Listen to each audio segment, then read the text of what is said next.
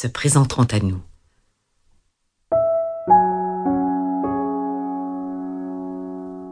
La responsabilité ou le blâme Nous contribuons à la création de toutes les circonstances de notre vie, bonnes ou mauvaises, avec nos schémas mentaux et émotionnels.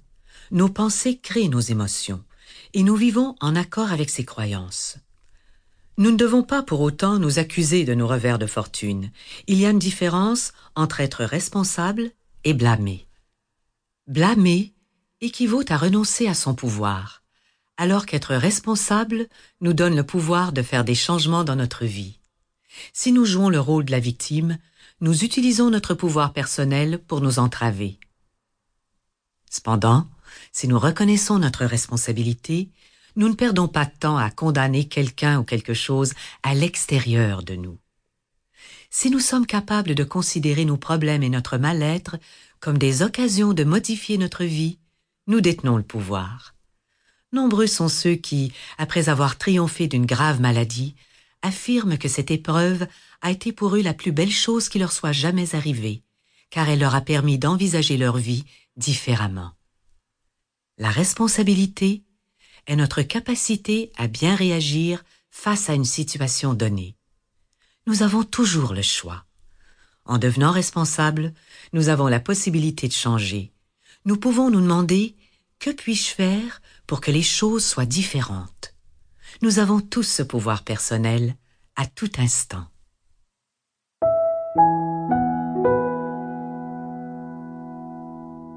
Plusieurs d'entre nous sont issus de foyers perturbés ce qui fait que nous nourrissons beaucoup de sentiments négatifs envers nous-mêmes et envers l'existence.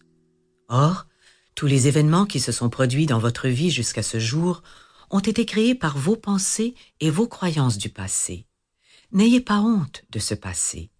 Considérez-le plutôt comme faisant partie de la richesse et de l'épanouissement de votre existence. Vous n'avez aucune raison de vous reprocher ce que vous avez fait. Vous avez agi au mieux sur le moment libérez le passé dans l'amour et remerciez-le de vous avoir ouvert à cette nouvelle conscience. Le passé n'a d'existence que dans notre esprit et prend la forme que nous choisissons de lui donner. Maintenant est l'instant que nous vivons. Maintenant est l'instant que nous ressentons. Maintenant est l'instant que nous expérimentons. Ce que nous faisons en cet instant tisse la trame de demain. Aussi, Maintenant est le moment de prendre notre décision. Nous ne pouvons agir qu'aujourd'hui.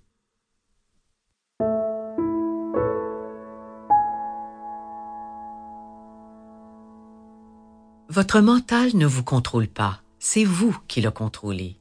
Quand vos vieux schémas mentaux essaient de refaire surface pour vous dire c'est tellement difficile de changer, adressez-leur un ordre. Dites à votre mental je sais maintenant qu'il est possible de me transformer.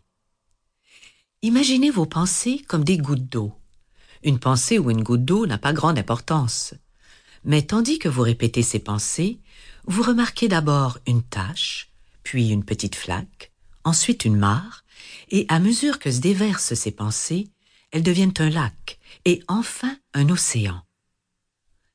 Quel genre d'océan êtes-vous en train de créer?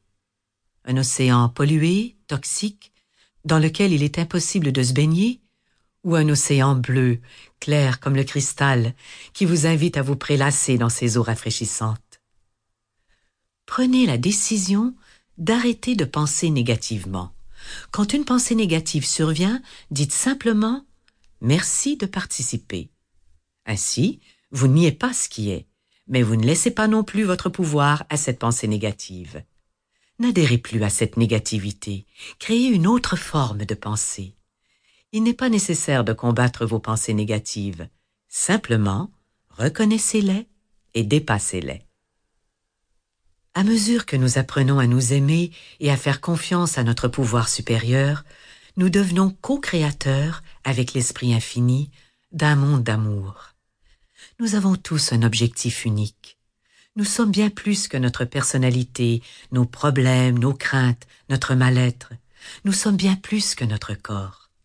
Chacun de nous est lié aux autres et à la vie dans toutes ses manifestations. Nous sommes tous.